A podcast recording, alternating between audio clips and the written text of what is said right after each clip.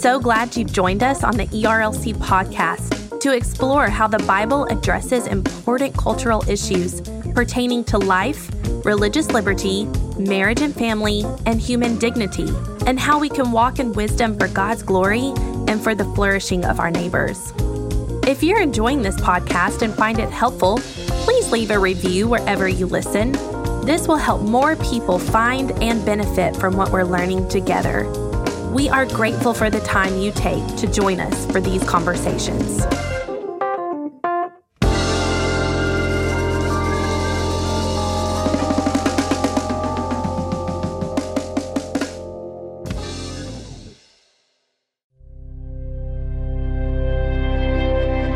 Welcome to the ERLC podcast. This week, we'll hear from a panel of pastors. Anytime the common good of humanity is under attack and human flourishing is being oppressed, then I believe that's a red flag that we need to be addressing and, and inject God's voice. That's the beauty that God has privileged us with as, as pastoral leaders is that we are a representation of his voice. And if we're handling the scriptures well, we're actually communicating to people in real time in their heart language what God has already declared to be true.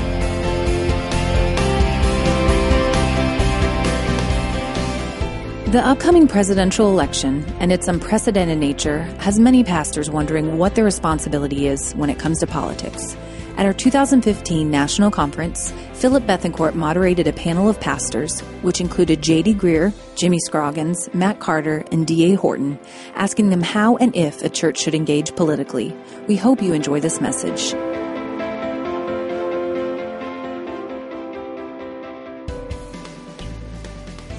We want to help you think about how churches should engage politically or if they should engage politically. So we want to get very practical here in terms of what that looks like on the local church level.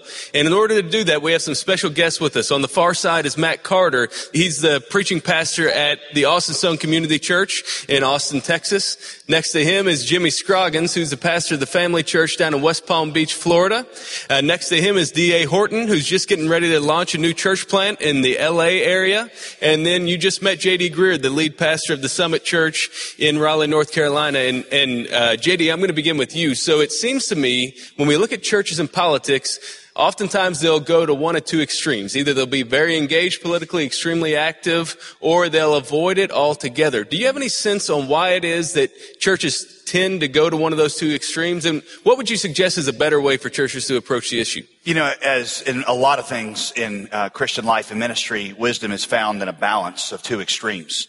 And typically, um, and again, this is not unique to Christians. I think uh, most people are like this. We tend to go through one reality and we overreact to that, and sometimes go to an opposite.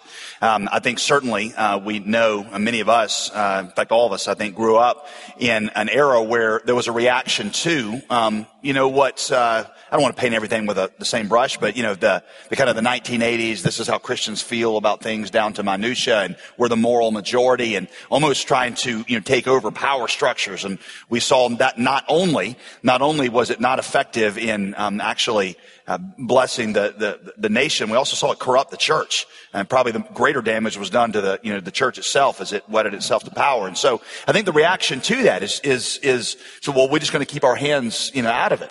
And I know that, that it's, I, wish, cause I'm a guy who likes things written down and I like a little checklist and, you know, it's like I, I was a math, uh, major in college for a while and I like everything in a formula and spit out the right answer.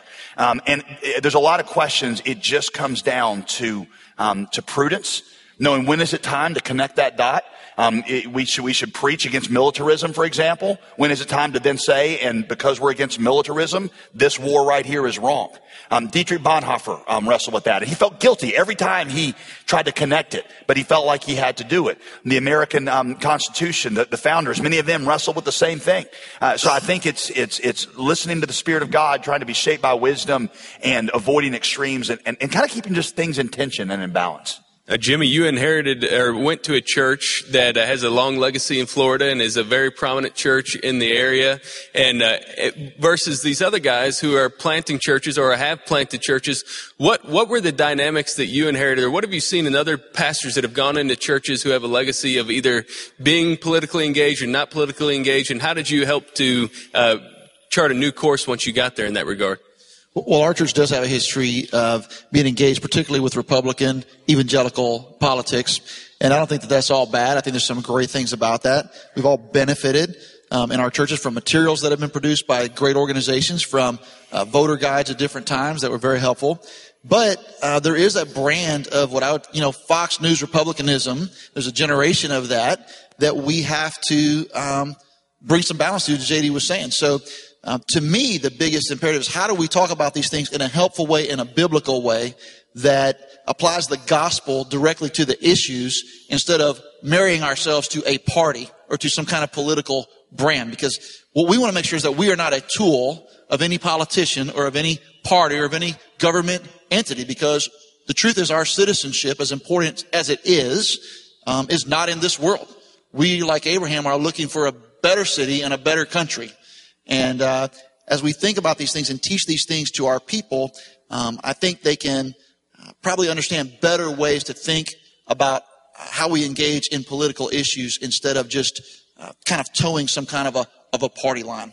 You know, when a pastor speaks with the same passion, the same priority, the same confidence about an issue like um, global warming or um, the, the best stance toward immigration, he speaks with that same amount of passion as he does when he talks about issues of the gospel and the lordship of Christ, then no matter what you say, that communicates something.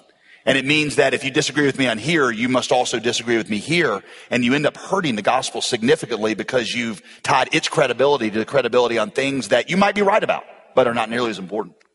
Well, uh, Matt, I'd love to hear from you. So you, you planted the church a little over a decade ago in the state capital of Texas, right in the shadow of the Capitol building. What I might remind you is the largest state capitol building in the country as a native Texan. Uh, and, and you, you had a low profile early on in the younger years of your church, but it's grown significantly. And over time, its reach and influence in the city and in the state has blossomed where more and more the media and people in the government and culture have looked to you. How have y'all navigated that journey? What does that look like as you've thought through where do we weigh in and how? Well, I think I was one of those pastors, JD, that, that swung the pendulum way too far to the non-political side for years and years in my ministry. Um, I grew up in a little small Baptist church in East Texas that um, was extremely conservative, and so the pastor didn't think twice about speaking about politicians or speaking negatively about certain current events that were happening um, of more liberal nature. So I grew up in that, and then I went to a school, uh, Texas A&M University, where you also went went to school, and um, and went to a, a an, awesome church, but again, incredibly conservative student base there. And so the pastor was all, this was during the Clinton years. And so during the Monica Lewinsky scandal and all that, the pastor almost every single week would stand up and make comment about it and kind of talk against that sort of thing, which was great. It's kind of like throwing red meat to, to wolves. Uh, it was a rallying cry for, for the kind of conservative base of the church. But it felt like every Sunday became a current events event. And so I just in my youth, I thought, man, when I plant a church, I'm just going to go in the opposite direction. And my philosophy was, I'm going to preach the Bible. I'm, I'm, gonna I'm gonna teach the principles of the gospel and the principles of Scripture, and then hopefully people res- will respond um, in, in, the public sector according to those principles. But then I realized pretty quickly Austin is a very different town than College Station, Texas, where A and M is, and um, and you know a lot of a lot of millennials go to my church, and they all voted for Barack Obama. They they would probably a lot of them identify as liberals, and so um, it's very difficult. But I'm reevaluating all that now, and so especially in light of the way that Christians are are being challenged on our religious liberties, uh, same-sex marriage. I, I'm I'm really taking another look at our stance on how we need to engage. Um, this culture in Austin, which again is is not completely conservative, but it's about half and half. And so, um, hopefully you guys can answer some of those questions today. well, um, let's let's look to Jimmy for uh, one thought on this because you're there in Florida in a swing state. Politics is very central because of how pivotal Florida is. You got television ads all the time. So there's a sense in which part of what it looks like to disciple your people is to help to disciple them on how to engage the public square, how to think about things politically. But how do you do that in a way that's helpful but where it doesn't create the political uh, political component to be too central in their discipleship. What does that look like for you? Well, I just think again reiterating the fact that the gospel and uh, that our that our that our loyalty and our fealty is to Christ. um, first and foremost, and even new Christians, regardless of what, you know, because most of the new Christians that come to our church are people who aren't Christians that are coming to our church. Those people are all Democrats. Just almost all of them. They're almost all voting a certain way. They're going to be a lot more liberal than I am on any issue. But being able to say, okay, so our citizenship is primarily in heaven and our primary loyalty is to Christ, our identification with Christ and his gospel.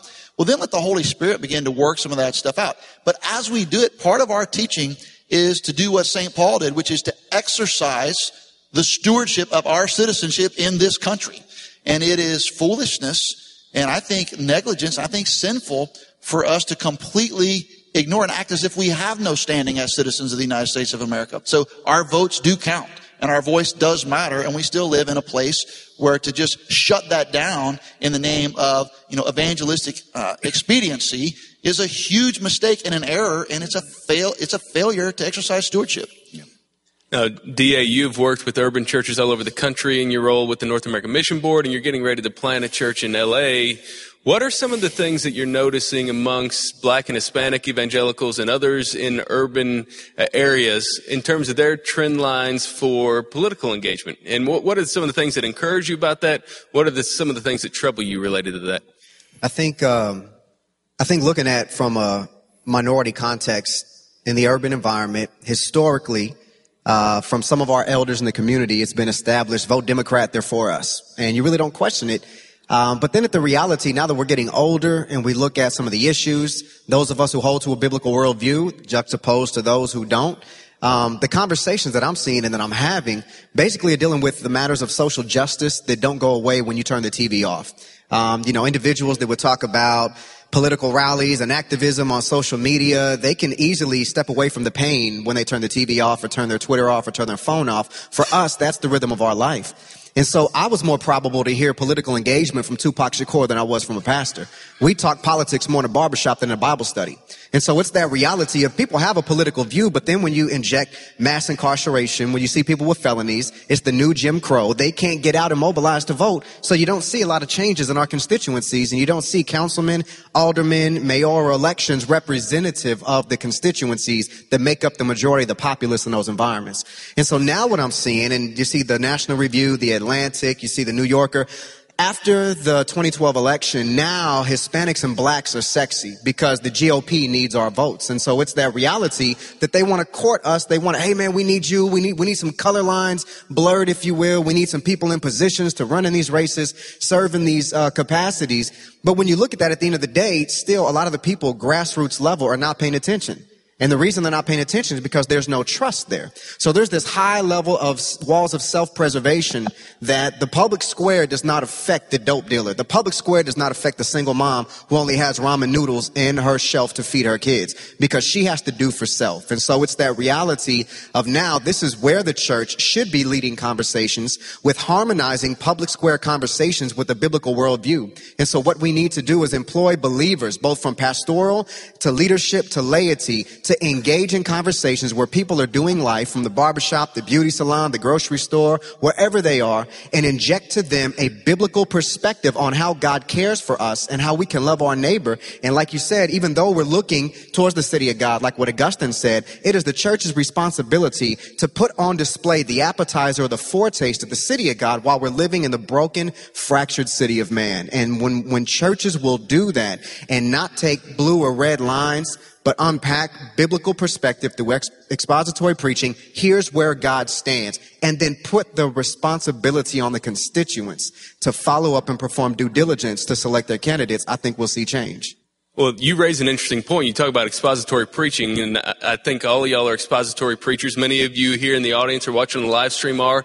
And one of the questions I just want to throw out to the group is, uh, when I talk to pastors about how do we engage politics or not in our church setting, oftentimes one of the biggest questions for them is how do I do it without making it seem like it's artificial or forced? You know, if I'm if I'm preaching through uh, a book of the Bible and there's a major political issue or cultural issue that I need to weigh in on, it's like, okay, can I make a bridge to an application point related to this? Or how can I weave that in as a sermon illustration without it seeming too forced? So what are some ways that churches can think through how to integrate this with it being consistent with their ministry strategy rather than feeling artificial or forced?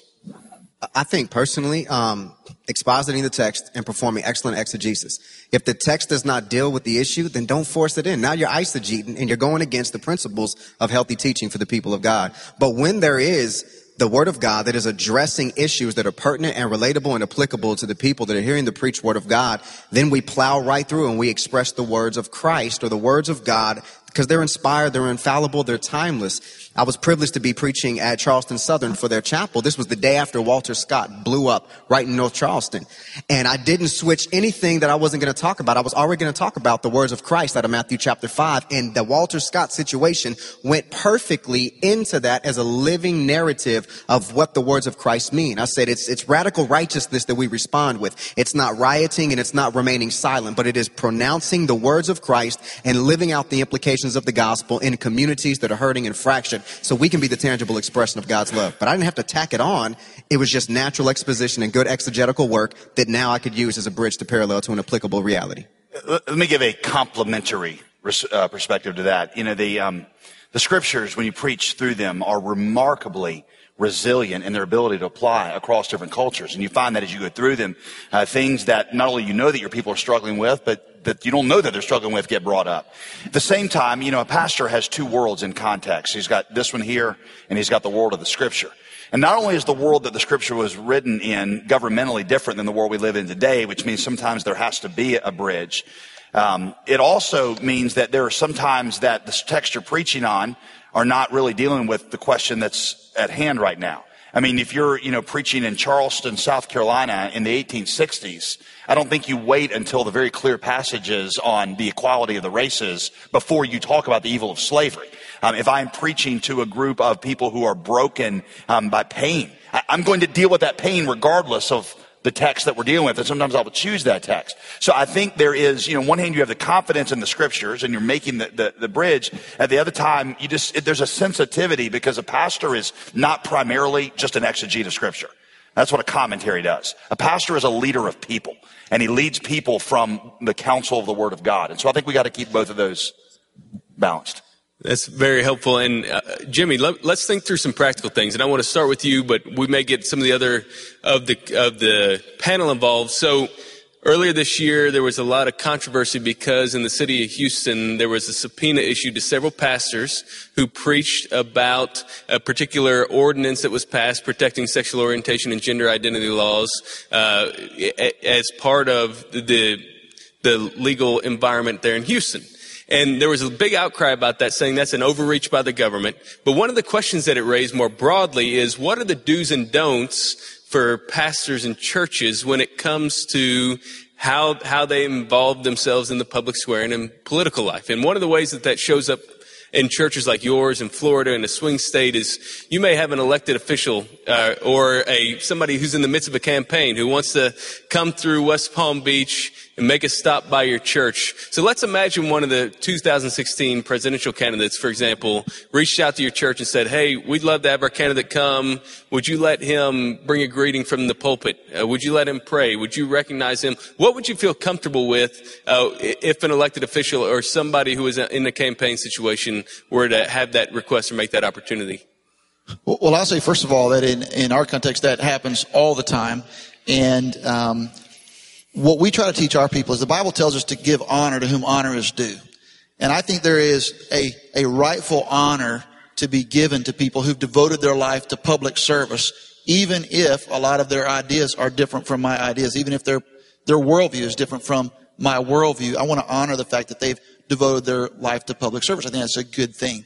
So if, if an elected official is present in one of our services, minimally, if I'm aware of it, I'll normally acknowledge that they are here we're glad that they are here, and um, we certainly want to pray for them. And sometimes I might bring them up on the platform, and I may pray for them because the Bible instructs us to do that. So I'm not doing something weird. I'm doing specifically what the Bible tells churches and pastors to do. Um, whether or not we'll let them bring a greeting, uh, we, we never have let them bring a greeting from the platform on a Sunday morning. I'm not going to, I would never say never. If it was a Christian brother, a Christian sister, and they were devoted to Christ and we had a relationship with them, I would never say absolutely not. But Probably not. We have some other venues where we have let candidates speak, and we've done some things similar to what Dr. Moore did at the conference here, where we've had them come up and talk about faith and talk about politics, and we get to control the agenda and let them address issues that are important to us. But I'll also say we're bipartisan in this. So it's not a matter of, hey, if, if, a, if, a, if, if a person from this party came, would you allow them to come, but you wouldn't allow this party to come? No, I would acknowledge, I would acknowledge people from either party, um, from any position of governmental authority. And I am grateful for people who are running for office or people who are actually executing public office. I think it's, it's an important value. Would it have any effect for you depending on what their views are? Like if you didn't agree with them on some of the core issues, if it was somebody that affirmed same-sex marriage, it was pro-choice, would you still be willing to pray for them in your congregational setting? I would absolutely be willing to pray for anyone who's who's in a governmental position or who's seeking a governmental position, and I'm proud to do it, and I want to teach my people to do it because it's what the Bible tells us to do. Um, yeah, I would not. In 1 Timothy 2, when Paul tells people to pray for kings and those in authority, there's not a whole lot of those people we would have said that, were yeah, good like, rulers. Yeah, like none of them. So, so, so, so, uh, but I also think, um, you know, I would never allow someone to speak from the, the platform on a Sunday morning who's not a publicly identified committed Christian. Yeah. Okay, so so that would absolutely be out of bounds. I would never let someone on our platform speak who, who wasn't. So that would be one of the factors that would weigh in. I know one of the practices that we employed, and we actually got it from Mark Dever at Capitol Hill, is that uh, we had pastoral prayers throughout the, the course of our corporate gathering, and included in that would be prayers and petitions for our leaders, from the mayors to our aldermen to the President of the United States, Congress, and people that advise them as well that are behind the scenes. So I think that also as pastors, that's something we can lead our people into is getting into that posture of prayer where we are following the mandate of Scripture, not just on special occasion, but we make it a part of our corporate prayer life to uphold those who are in legislative authority in our nation. So uh, this is not a question of can pastors or churches do this in terms of their ability, or is it okay for them to do it? But from a wisdom perspective, should they do it? Uh, do y'all ever think that there's a suitable time for a pastor to publicly endorse a candidate for an office? I'll give you one story. When I was a youth pastor back in the '90s at a at a church uh, near Houston, we had um, the pastor was really good friends with a guy that was running for uh, state rep, and he publicly endorsed him, and uh, from the pulpit, and unbeknownst to him, that the guy that he was running against also went to the church and ended up, uh, you know, making a meeting with the guy and saying, look, I'm leaving the church because you didn't endorse me. And so that kind of stuck in, in my head as a, as a young guy. And so I think we just have to be careful, especially with candidates specifically. Um, if an elected official were to come to my church, I'm, I'm with, um, well, Jimmy, I would absolutely pray for them regardless of their uh, affiliation. But when you bring up a candidate and endorse them, I think you're, um, that's just ripe for disunity within the body of Christ, and so we typically avoid it in Austin. Well, uh, did you have Yeah, I think clearly there's a time where that might be necessary, but I cannot remember one in my lifetime where it was of that degree. I mean, but there have been situations throughout history where I don't see how you couldn't. You know, I brought up you know, Bonhoeffer. I, I'm just also very aware that despite how committed you can feel in something, 30 years from now, it may not look as stark as it, it, it did, you know, with John Nixon, um, uh, Richard Nixon versus John F. Kennedy. You know, it may not be as stark as it, as it is in the days. Sure. Do any of your churches distribute voter guides or recommend a particular voter guide in your state to make available? We do not. No. Although we recommend certain sites yep. that would link to that. So it's almost two degrees of separation. Mm-hmm. We say, here's a, a, site that will help you think Christianly about various issues. And on there, that there's usually things that they can access. Yeah, uh, DA, I want to get your perspective coming back to uh, the min- the minority community, those who are Hispanic and black evangelicals, there can be oftentimes in the media an oversimplification of what's important to them politically. So with, when it comes to African Americans, it's racial reconciliation, and that's the root issue, or, or economic justice. Uh, when it comes to Hispanics, it's oftentimes simplified to immigration. Is it really that simple, or is that an oversimplification? And how, how do how do those in minority and urban contexts evaluate those things that are personally important to them from an ethnicity standpoint, while balancing that with what the Bible has to say about a whole variety of issues?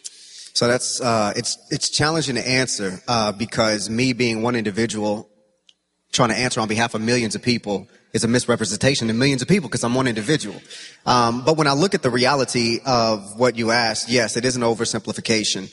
Uh, when you look in communities that are poor, uh, that are food deserts, that have uh, lackluster at best educational systems, uh, unemployment rates, mass incarceration, like what I talked about. Those are other issues that are pertinent in the lives of citizens in those communities that are neglected um, and often misrepresented. And so when you see that, um, you begin to recognize the fact that yeah, people are not who are Hispanic are not just concerned only with one issue. It's a multitude, a plethora of issues. But sadly, we don't have a lot of voices putting people up on the reality that hey, these other 45 things matter. We don't want to be encapsulated to just one specific social ill. And so I think that's where having representation uh, that actually is known at the grassroots level and has a chain of communication from the everyday people. If they're out in the environment, if they're in the constituencies that they're serving, dialoguing with people, and they have individuals that can remain in communication with them that is grassroots, then we can see a chain basically of strong communication of the needs of the needy being communicated to the people in power that can be the voice and the face and the representation for them. And often that doesn't happen in the African American community, in the Hispanic community, the Middle Eastern community, if you will, and, uh, and people of those ethnicities. If I could add something from a, uh, a white pastor from a traditionally or historically white church, in the last five years, our churches, um, just at a pretty dramatic rate, experienced a diversification, uh, particularly black, Hispanic, and uh, also um, a large amount of uh, an Asian population. And has created a reality in the church, politically speaking, that is at the same time, simultaneously, it's very scary and it also seems very helpful. It's scary because I feel like sometimes it's a powder keg, especially as you near elections. And within small groups are people that cannot comprehend not voting Republican and people who cannot comprehend not voting Democrat. And if I could just use oversimplification, let's say that some of our white Christians cannot comprehend voting Democrat and they look at their black brothers and sisters and say what I referred to briefly up there. I don't see how you cannot think that abortion and gay marriage is not a big deal. These are defining issues. And they will, um, and, and, and the black brothers and sisters say, I don't see how you can not be sensitive to, you know, the reality that we face with, with economic justice. And, you know, the other side is like, but, you know, the, the, the politicians that you're electing are the ones that are, are actually keeping you down. And it's, and it's explosive. So it's very dangerous but with the right coaching. And it's, it's, it's a full-time job to do this. It's actually become really helpful because I feel like for, for the white brothers and sisters, there's been an enlargement of vision of, I've never seen this through your eyes. And then also on the other side, there is a, yeah, I've only defined this in the limited needs of my community. And it's helpful to see that, you know, this perspective, maybe you're not just trying to keep me in poverty by electing someone who's a limited small government. Maybe you really believe that's the best way for economic prosperity for all. And I think that's going to create a marvelous new, in, not just in the church, but in, in politics as black and white and Hispanic come together. If they do so with humility and love to learn from and listen to each other, the product on that end will be, be better than when it's only been, you know, formed in isolation. I, I, want to tack one more thing on. Uh, just looking numerically at the reality of what's taken place and using Ferguson as a case study because we're about to approach the one year anniversary of Mike Brown. You look at the preceding elections from 2013. I think it was 11% of the people that were registered voters came out. Uh, in 2014, it was one more percentile above that. But then after Mike Brown, the first city election after his death, it mobilized over 30% of the voting population. And now you have the council is equally 50% Anglo, 50% African American. So in that context, it took a crisis moment to arouse the people to say, the power is in our hands. But then at the same time, you have to trickle through the reality that because people have felonies on their records, because of various circumstances in their lives, they're prohibited from ever casting their vote. So it's the reality of meeting that ignorance with education to people. This is how the political system works. This is how it can work in your ward, in your council, in your district. And these are the individuals that you can choose to represent you so that you can no longer cry foul because you don't have representation. You do bear the right privilege and responsibility to cast your ballot for the candidate that you feel articulates and represents your worldview best. And we're seeing that now starting to mobilize people. Let's stay focused on the local level, Matt. Uh, you've written a book called For the City, and you, your your church has has a remarkable network of nonprofits that work to serve the community, uh, especially the least of these in your community, to help them. But you're in the state capital. You have people in your church that are elected officials that are involved in the government. You have people serving on school boards. Uh, a lot of this conference is focused on federal and national level political conversations. What, what does it look like for a church in its local and community setting uh, to come alongside of the way that they're serving their community through acts of service, through uh, nonprofit work, uh, through the way that they're working in their community. How does a church come alongside that and also seek to help their people engage on the political level at the local and state uh, level? Yeah, one of the things we've tried to do as a church is is being incredibly active in serving the city. And I could bore us with a lot of stories, but whether that's uh, engaging in local school districts to help them pass their state exams, to mentoring students and getting involved with programs, to um, one of the largest um, food banks in the nation is on our campus, one of our campuses. And so we have over the last decade loved and served our city. We've come alongside elected officials of both parties to love and serve them. And I'm going to tell you the positive aspect of that, Phillip, It's that when when we do have to stand up in the pulpit and, and take a stand against something like same-sex marriage, and you have to say, hey, um, we need you to know, congregation, that what God has defined, we can't redefine. And, and when you have to make difficult statements like that, I think typically you'd expect a huge backlash from the city, but because we've engaged over the decade in loving them and serving them over and over and over again, and, and, and the city has seen the good, um, come through our church for their city, than there have been, in my experience, much more apt to listen to us yep. and, and say, why are these guys saying that instead of just immediately attacking us, which I think has been fantastic. Yeah, we, one of our goals as a church is to have people in government say, we may not believe everything those crazy people at the Summit Church believe, but thank God they're here because if not, we'd have to raise everybody's taxes because of the way we just, like you said, Matt, it's, it's you, you get a certain credibility when there's love that cannot be disputed on display. One of the practical questions that I'm sure, I'm sure many pastors wrestle with is when does a national event or a cultural moment hit a threshold where you feel like you need to weigh into it from the pulpit? So, for example, how many of you, when the Supreme Court ruling on marriage came out, did something intentional to address it that following Sunday? Did all of y'all do that? Anybody not do that? We did it through our, um, specifically to our membership and to our leaders, but we didn't address it publicly from the okay. stage. Have any of y'all weighed in on the Planned Parenthood videos since they've been released? Okay, so ha- help us think from a principle standpoint. You know, those are somewhat obvious. They're very clear, like this is a moment that needs to be addressed, but what would be the principle or the framework that you would help our pastors to think through about when something reaches that level where it's time to weigh in on it? I think JD addressed it in his talk a few minutes ago. I mean, where the Bible is very clear, then we have a mandate from the scripture to be clear and to be as forceful as the Bible is. When something's a little fuzzier, a little more blurry, or, you know, then, then I think we have a responsibility not to be stronger on an issue than, than the scriptures are. Um, when it comes to marriage, when it comes to gender, when it comes to family structure, when it comes to marriage. I mean, the Bible is clear. It's, it's really not debatable what the Bible teaches. So we either stand with the scriptures and address the issue or we don't. Same thing when it comes to the principle of the high value that God places on life. Because the Bible's so clear, then we have to be, we have to be clear on these things. So that's why those are really, really easy ones for me. Any other thoughts on that? I, I would, I would say, uh, in agreement. And also, uh, anytime the common good of humanity is under attack and human flourishing is being oppressed, then I believe that's a red flag that we need to be addressing and, and inject God's voice. That's the beauty that God has privileged us with as, as pastoral leaders is that we are a representation of his voice. And if we're handling the scriptures well, we're actually communicating to people in real time in their heart language what God has already declared to be true.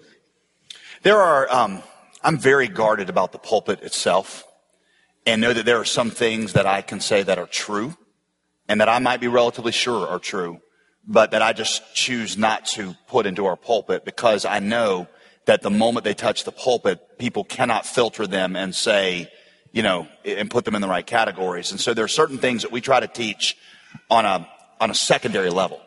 Um, you know, I've, for example, there's a great missions book right now, um, yeah, When Helping Hurts.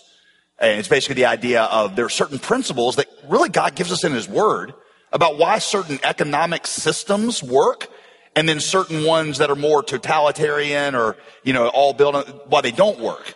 I think that arises right out of a Christian worldview. And I would be, you know, my opinion would be very, God, I'm very careful about t- carrying that into the pulpit and saying, therefore, vote for this candidate because he or she feels this way about taxation and about regulation and all that kind of stuff. Because I know that A, not only could I be wrong, B, I'm just not sure that, that everybody has the filters to be able to, to, to do that. So I'm like, I'm not going to put that in the pulpit. I'm going to put that in, like Matt said, a letter to the, um, I probably wouldn't do it as a letter to the membership either. But, you know, kind of things where just in, point people toward resources where they can grow in those things.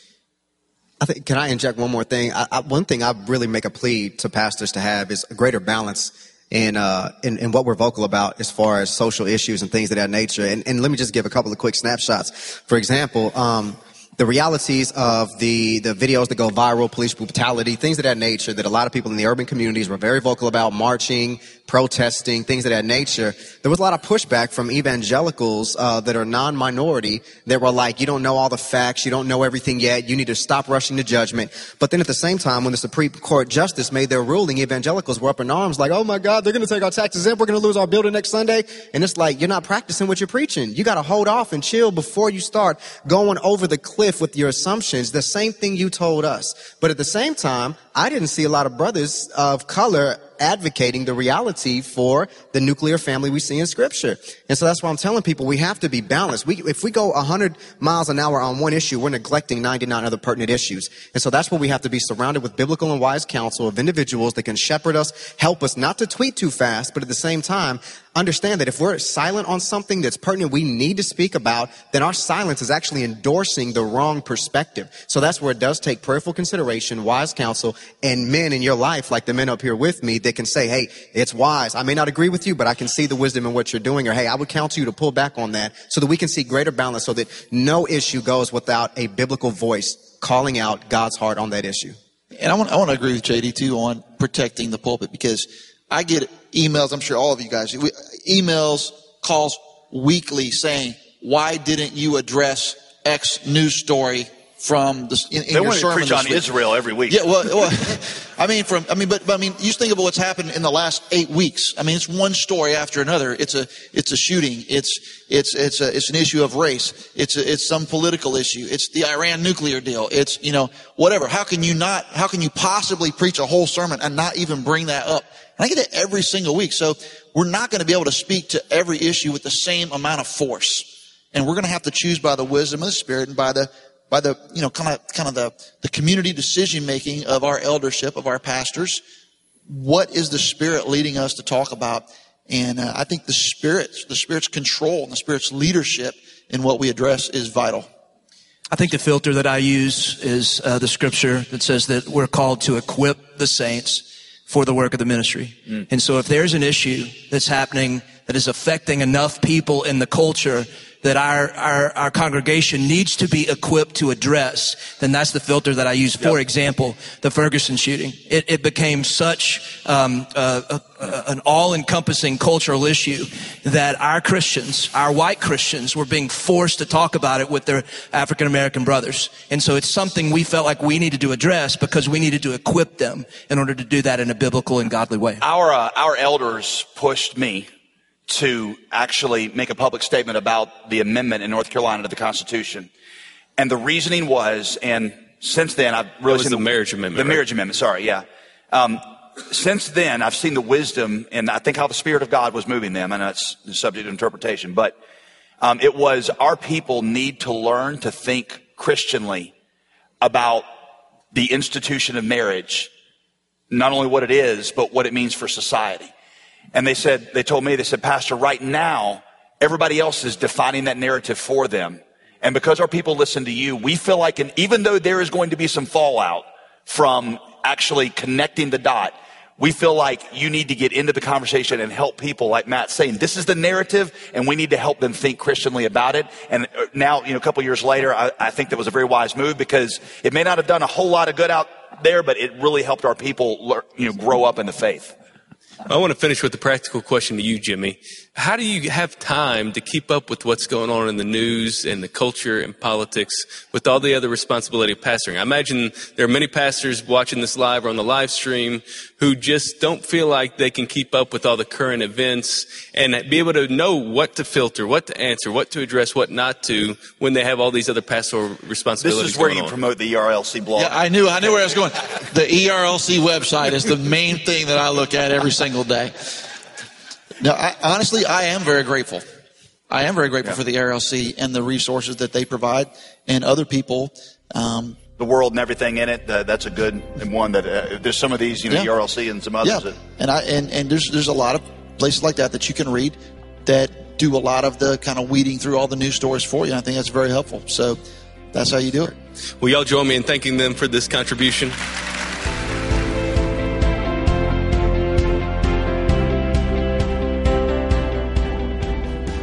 Thank you for joining us on the ERLC podcast. To subscribe to the podcast and find more information about Christianity and politics, visit erlc.com.